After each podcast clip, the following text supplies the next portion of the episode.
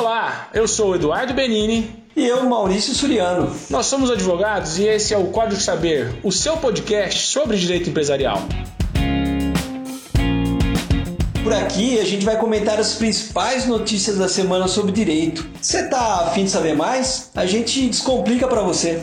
Interessante, semana passada nós recebemos a professora Fabiana Severi, houve uma repercussão muito grande, muitas pessoas entraram em contato, gostaram de ouvir a Fabiana. A Fabiana de fato falou de temas muito importantes sobre a igualdade, a importância da forma como a gente encara é, a, a, educação em gênero. É, nós prometemos trazer outros convidados, mas também prometemos trazê-la de volta aqui para analisar no, outros temas e outros pontos aí que ela apresenta de maneira tão clara e tão fácil de entendimento para todo mundo que acompanha o nosso podcast. E essa semana, Maurício, nós vamos falar um pouquinho aqui, uma notícia sobre cotas preferenciais em sociedades limitadas e sua utilização aí nos contratos de vesting das startups. Olha, um tema que afeta aí o dia a dia de muitas empresas que estão se iniciando. É, vamos falar também sobre uma questão que envolve gordofobia, uma notícia que saiu durante a semana aí da forma como um, um empregador tratava o seu funcionário, e isso acabou tendo uma repercussão é, financeira, uma condenação da Justiça do Trabalho. Vamos tratar também uma notícia sobre contratos de alienação fiduciária e a forma como o tribunal enxerga a devolução ou não de valores em razão de situações que envolvem contratos de alienação fiduciária. E por fim, vamos tratar um caso que afeta o dia a dia de quase todas as pessoas, que é um caso que envolve uma comissão de corretagem. Todo mundo, em algum momento, acaba tendo contato com corretores, um, um trabalho muito importante que é realizado pelos corretores, um trabalho muito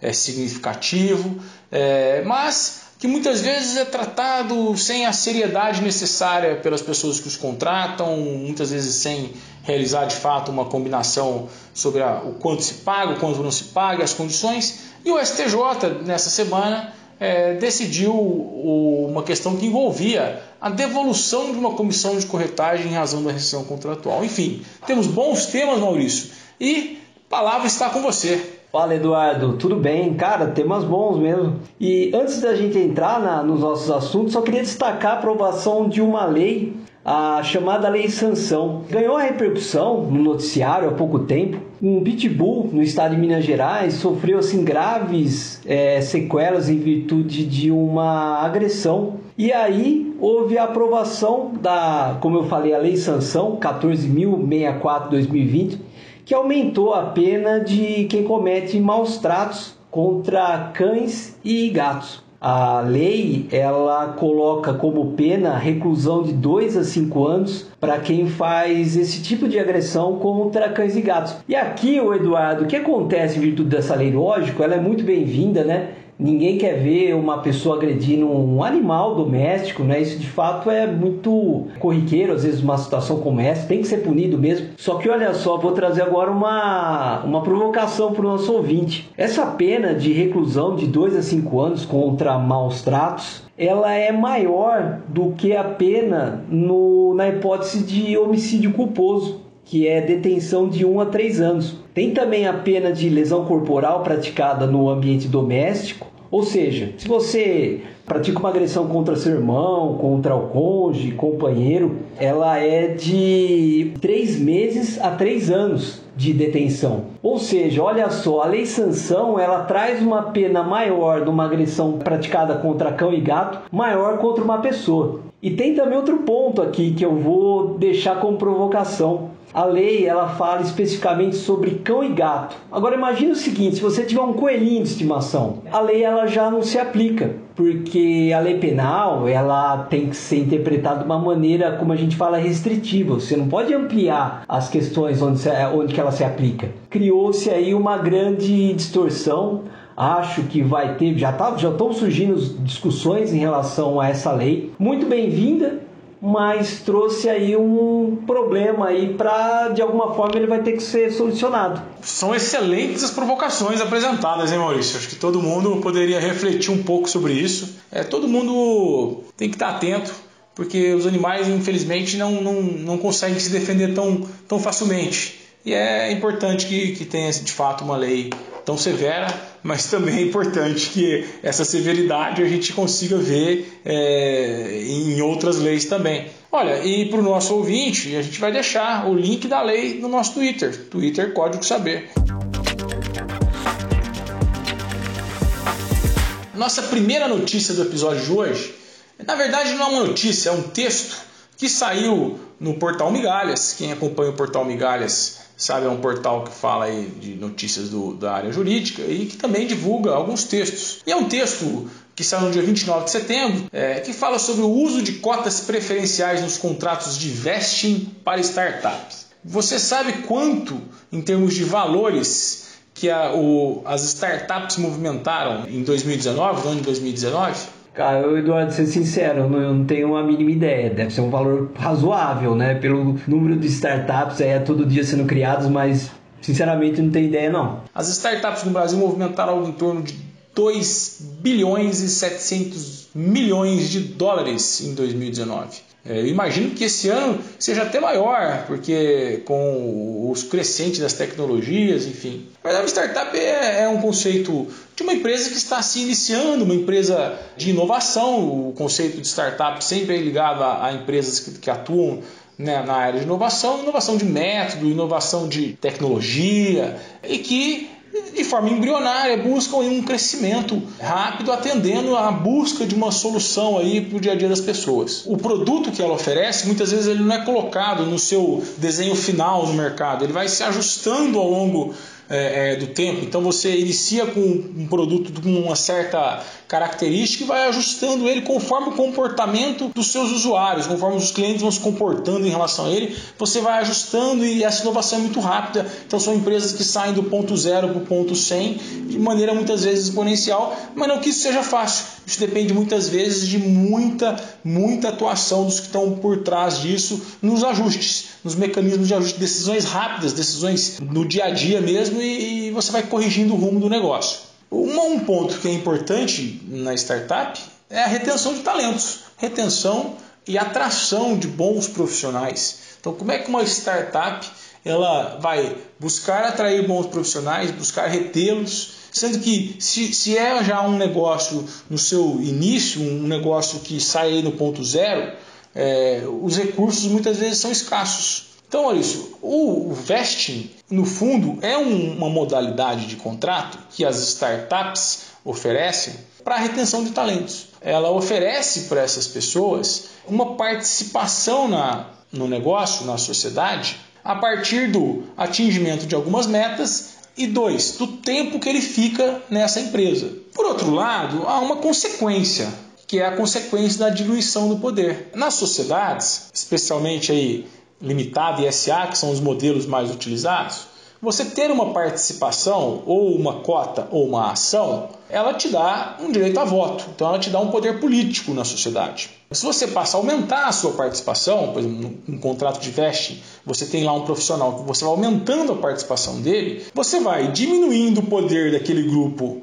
que é o fundador da startup e ao mesmo tempo é, dando mais poder para aquela pessoa que vai atingindo aquelas, aquelas metas. É, então essa questão do poder, ela muitas vezes ela, ela, ela você vai ter que visualizar o exercício do poder dentro da sociedade a partir do quanto de participação tem aquele sócio. Quando a gente fala de cotas preferenciais, esse modelo é importante, que é um modelo importado da SA que não se admitia para o modelo das limitadas. E sabe-se que a utilização de uma SA é uma, uma sociedade que custa muito. Então, para você implantar uma SA, uma sociedade anônima, você tem um custo maior. As SA já permitiam a utilização das ações preferenciais. As limitadas, é, houve um período que sim, o texto fala isso, há um período que não, e hoje com a instrução normativa 81 do DREI, que é o Departamento de Registros de Empresas, essa instrução normativa, ela permitiu o uso das cotas preferenciais. Qual é a vantagem da utilização ao uso das cotas preferenciais? Eu acho que essa é a resposta que o texto traz e que é bom que o nosso ouvinte, o empreendedor aí conheça. Nas cotas preferenciais, eu posso tirar dela o poder político, o poder de voto. Você pode ter lá uma sociedade limitada com cotas ordinárias e cotas preferenciais. Cotas ordinárias são aquelas que dão direito a voto. Cotas preferenciais elas não dão direito a voto. Em troca disso, o que, que elas concedem? Concedem um benefício econômico, uma participação preferencial no lucro, uma participação prioritária na distribuição de resultados, enfim, é, há uma troca. Se eu imaginar que uma cidade limitada eu tenho 100% de cotas, equivalente a 100 cotas, para que eu possa dizer que um sócio detém o poder absoluto dessa empresa, ele tem que ter no mínimo 75% dessas cotas, que são os quórums do Código Civil. Com as cotas preferenciais, eu posso ter 50% do total de cotas sem direito a voto e resta outros 50%. Com isso, o empreendedor, o sócio realmente que está lá à frente do negócio, com pouco mais de 35% das cotas, ele já vai ter o domínio do negócio. E isso é muito importante no dia a dia. Por que é importante? Permite que a pessoa com um volume menor de capital controle o negócio e, ao mesmo tempo, atraia investidores a partir da possibilidade deles deterem ou titularizarem cotas que não vão dar direito a voto, mas vão dar preferência no recebimento de dividendos, de lucro, enfim. E o uso disso nas startups é muito importante por quê? Porque dessa forma a startup vai conseguir atrair talentos, reter talentos e ao mesmo tempo não perder domínio, porque o grupo que controla aquela startup vai concedendo para aqueles valores, para aquelas pessoas que ele entende que tem que ser retida, cotas preferenciais. Então a startup que geralmente tem poucos recursos no seu início, ela não precisa migrar para o modelo de SA, que é um modelo caro, e ela consegue utilizar o modelo da limitada de maneira mais segura. Ele evita muita distorção e problemas, né? Imagina o seguinte: você faz lá a sociedade limitada, você tem um grande talento e você tem o dinheiro para investir, a direção, a ideia do negócio, mas e aí você falou, você vai buscar um talento no mercado.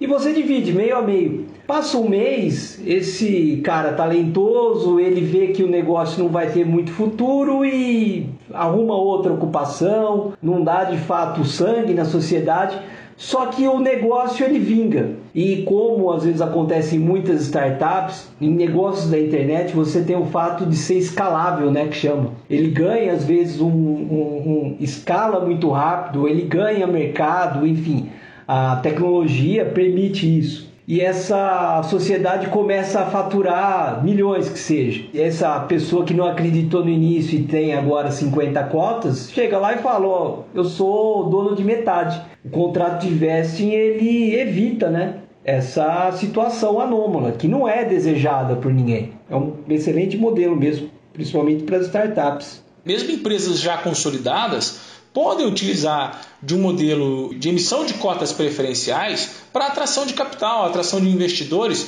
que não vão ter poder político. E isso é muito interessante também, e aí daí é um outro programa para a gente conversar, enfim, um, uma outra temática, mas que repercussão isso teria, por exemplo, na possibilidade de responsabilizar o cotista por dívidas da sociedade a tal da desconsideração da personalidade jurídica, que é um tema tão importante em direito societário. Enfim, se ele não exerce poder, será que não vou diminuir ainda mais a possibilidade de responsabilizá-lo por obrigações da sociedade? E é um caminho importante, inclusive para o investidor, precificar o risco. E outra também, né? Um modelo que se ajusta você até contribui para uma redução de discussões e evitar um acúmulo de ações, por exemplo, para chegar no judiciário, né? A aplicação das cotas preferenciais é muito maior, muito mais ampla e é muito interessante na atração de capital e de investimentos. Olha só, Eduardo, em notícia publicada no site da ASP, a conhecida Associação dos Advogados de São Paulo, né, do último dia 1 de outubro, foi destacada uma decisão em que uma empresa do ramo de telecomunicações foi condenada a pagar a indenização de 5 mil reais ao, por danos morais a um funcionário que foi humilhado aí em função da sua condição física, excesso de peso não é mais tolerado, né? Você tem sempre aí uma resposta do, do judiciário, é um tipo de notícia que repercute, é uma função educativa, né? A conduta é individual, mas o que a empresa faz com esse grupo que, que exerce um determinado poder ali dentro, a fim de que essas pessoas tenham um, uma educação direcionada para evitar esse tipo de conduta. Será que as empresas não fazem nada? Será que é, algumas empresas, na verdade, impõem tantas e tantas metas de resultado, isso acaba criando, na verdade, um estímulo para que as lideranças internas cobrem as pessoas e cobrem muitas vezes da pior maneira possível? Quando a gente fala em treinamento, educação, conscientização, isso é uma, uma constante. E quando você tem condutas que não são apropriadas, o judiciário, com uma condenação é, do dano moral, ele relembra: ó, se você continuar dessa maneira, você vai ser condenado, você vai sofrer uma, uma penalidade. É, há muito tempo nós já abandonamos é, formas de trabalho como o trabalho escravo. Então, é, essas humilhações hoje elas não, não há espaço para isso. O espaço é para um ambiente de colaboração e não de humilhação. Então, acho que tem sim um certo dever de, de treinar o pessoal e preparar o pessoal para exercer liderança. No último dia 30 de setembro, foi destaque no site Migalhas uma decisão da terceira vara civil de Guarulhos. Olha só, qual que é o caso? Um casal celebrou um contrato de compra e venda de um, de um imóvel, né? Com a conhecida já cláusula de alienação fiduciária. O que acontece? Você empresta um valor de, no banco, né? E aquele bem fica em garantia ao cumprimento do contrato. Esse casal ele não conseguiu cumprir com o financiamento. Ele parou de pagar as parcelas do contrato e o que ocorre em situações como, é, como essa? O imóvel vai a leilão. E olha só, quando um bem vai a leilão, ele passa por um procedimento que a gente chama de avaliação, né? Quanto que vale aquele bem? Só que esse bem, é, mesmo indo a leilão, ele não foi vendido. E o que, que o banco fez? Bom, segundo o leilão, não foi vendido, a propriedade do imóvel é minha. Só que é o seguinte, nesse caso, o valor da avaliação do imóvel era maior do que o valor da dívida. Então o casal chegou e falou: Bom, se há essa diferença, eu quero receber por essa diferença em virtude do valor da avaliação. E nesse caso, a, a juíza, no caso, acolheu o pedido. Por que, que essa notícia ganhou destaque? Primeiro, porque é uma situação que a gente, infelizmente, a gente vai ver no dia a dia, é o, o inadimplemento, pessoas que não vão conseguir arcar com as parcelas de um contrato de compra de, de um imóvel, por exemplo, e também tem o seguinte, o Superior Tribunal de Justiça ele tem um posicionamento contrário. O STJ ele entende o seguinte: bom, num, se não foi vendido em leilão e o banco retomar a propriedade, essa discussão da diferença do bem não vem ao caso. Encerra-se o contrato. O que, que, você acha dessa discussão Eduardo? O credor pegar para si o bem, um bem que vale mais que a dívida, e ainda ele vai ter o benefício de não ter que devolver a diferença, eu acho que é excessivo. Lembro também que vários contratos que envolvem compra e venda de lotes, é, muitas vezes com a utilização desse instrumento da alienação fiduciária, faz com que o, o, o comprador, quando ele não consegue de, é, é, continuar cumprindo o contrato, vira de novo uma situação, perde tudo, ganha tudo. Então, assim, se ele não conseguir cumprir o contrato e quiser devolver o, o imóvel, a loteadora simplesmente toma para si esse imóvel. Essa é uma questão que hoje está colocada é, no judiciário. É, o STJ, em breve, deve se posicionar sobre esse tema, dizendo se em casos de compra e venda de lote com alienação fiduciária, se a loteadora tem que devolver ou não os valores pagos, já que o lote vai para ela. Quando você às vezes está naquela alegria de ah, vou adquirir uma, uma casa, vou adquirir um veículo, procure um advogado ou um profissional para esclarecer as consequências de um eventual inadimplemento. Bom, e se eu não conseguir pagar a parcela, o que acontece? Tem um valor reservado, porque nesse estado de pandemia nunca ninguém imaginou que a gente ia passar por uma situação como essa decisões tão sérias como essa, que envolvem um, um valor muito elevado, tem que ser pensados com, com muito cuidado mesmo. Oi Maurício, agora nós vamos aí para nossa última notícia de hoje. É uma decisão que saiu também no Boletim da ASP, já comentou, importância dos boletins aí da ASP. É uma notícia do dia 2 de outubro, que fala basicamente o seguinte: é uma notícia do STJ, né, do Superior Tribunal de Justiça, que fala restabelecida a decisão que considerou abusiva devolução de comissão de corretagem em rescisão contratual. Então nós vamos tentar explicar um pouquinho para o nosso ouvinte o que, que eles estão dizendo aqui nessa notícia. Basicamente, Maurício, o que ele está analisando é um contrato de corretagem. O que é a corretagem? É a intermediação aí de um, de um negócio, em linhas gerais. Qual que é o papel do corretor na venda do imóvel? Ele faz a intermediação do imóvel. E quando ele a partir de sua intermediação o negócio ele é fechado, ele tem direito a receber uma comissão nesse caso específico aqui desta notícia, o que aconteceu? A corretagem ela, ela, ela ocorreu, ou seja, houve lá um corretor, uma construtora na verdade, contratou uma, uma corretora para que fizesse aí a, a venda de, de, imóveis. E a partir dessa venda, é, a corretora entendeu que era devido para ela uma corretagem de, no valor de 500 mil reais na comissão de corretagem, um valor razoável.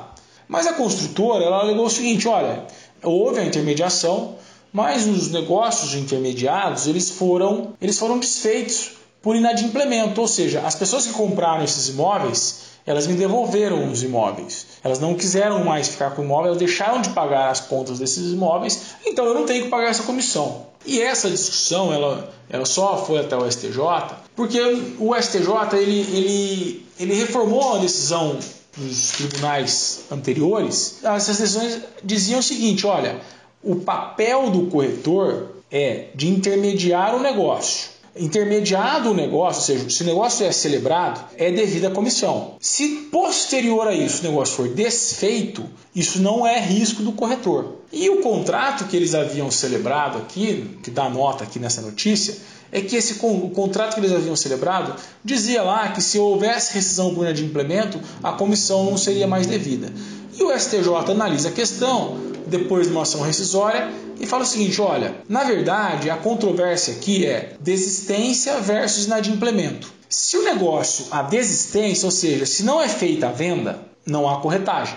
Mas se a venda for feita e o negócio é desfeito posteriormente por inadimplemento, a corretagem ainda assim é devida. E essa foi a posição do STJ definitiva. A posição definitiva do STJ é o seguinte: olha, se houve o um negócio, a comissão é devida. Ah, mas se posteriormente ao fechamento do negócio o negócio for desfeito por inadimplemento, isso não tem mais a ver com o papel do corretor, porque o papel dele se exaure ali no momento em que a, a, o negócio se, se foi, foi feito pela primeira vez. O que, Maurício, me chama atenção nesse tipo de caso é que casos que envolvem comissão de corretagem são muito comuns. E muitas vezes, em vários negócios, especialmente negócios de maior complexidade, os corretores hoje o serviço deles não é mais um serviço de mera intermediação, muitas vezes. É um serviço até de, de organizar o negócio, ajudar na, na, montagem de uma política de vendas, enfim. É um serviço muito maior, mas que muitas vezes, é, ou na sua maioria, é negligenciado, seja por compradores, seja por vendedores, a elaboração de contratos que vão dizer qual é o papel dele e por que, que ele recebe tal comissão ou não recebe esta comissão. E isso abre um espaço muito grande para discussões desse tipo.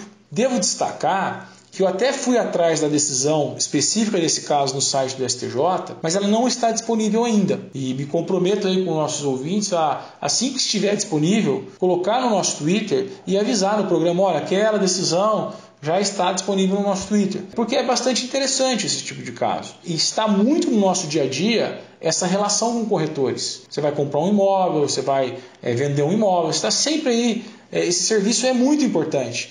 Você já teve problemas com corretores, Maurício? Ah, não, porque eu comprei muito pouca coisa nessa vida. não, mas justa, boa a, a, decisão do STJ, né? Porque no caso aí o corretor fez o trabalho dele, que é aproximar as partes, viabilizar o negócio. Posteriormente, se o negócio for desfeito por algo que não é obrigação e nem função do corretor, por que, que ele não vai receber pelo trabalho que foi feito, né? Então você falou, lógico, a gente acompanha mesmo nosso dia a dia, é, inúmeras discussões envolvendo envolvendo corretagem, mas feito o trabalho, tem que ganhar por ele, né? É, que bom, um precedente é interessante do STJ. Também estou esperando aí para ver a íntegra dessa decisão, que vai estar tá lá salvo no nosso Twitter. Então logo ela saia. E acho que para o nosso ouvinte fica aí, seja o nosso ouvinte corretor, né? O próprio corretor também tem que ter uma certa um cuidado. Você vê nesse caso específico a notícia da dá ênfase ao fato de que havia um contrato. Então, seja, é, ainda bem que havia um contrato, né? Porque você imagina se essa discussão sem um contrato podia muitas vezes o corretor perder o direito a uma comissão que é devida, mas não só aos corretores, mas aos vendedores e compradores de imóveis. É, sempre estar atento. Ó, se foi atendido por um corretor, questioná-lo. Há um contrato? Não há um contrato? Posso ver o contrato? Combinar certinho qual vai ser a circunstância, qual é o valor da comissão, quando você paga, como e quanto você vai pagar, entendeu? É, são temas importantes para evitar justamente a judicialização e a dor de cabeça com algo que você queria, na verdade, muitas vezes ter resolvido e percebe que vai se alongar a solução desse problema. Dica do livro hoje está com o Maurício, que vai tem a palavra, vai nos indicar com certeza uma bela obra, uma bela leitura. Maurício, e aí, qual é a indicação? a indicação, cara, de fato, bela leitura mesmo, livro muito gostoso de ler. Todo mundo aqui já, muita gente já ouviu falar do Stephen King, cara que escreveu Carrie a Estranha, It, a Coisa, o Iluminado, vários best-sellers aí, romances transformados em filme. E nesse livro que eu vou indicar hoje é, é sobre a escrita, arte e memórias. É um livro de não ficção em que ele conta a trajetória dele como, como escritor e ele também fala o, como que é construído um bom escritor, dicas de escrita mesmo, mas ele fala que é uma carreira que é construída em cima de muito trabalho, lendo muito, escrevendo muito e é um livro bem legal de ser lido e interessante. No final ele conta que, já dando um pouquinho de spoiler, mas tudo bem nesse caso, porque a dificuldade que ele teve para escrever o livro. Ele fala que escrever é um exercício muito difícil, mas e é interessante que ele falando isso, o livro parece que ele foi escrito com uma facilidade imensa,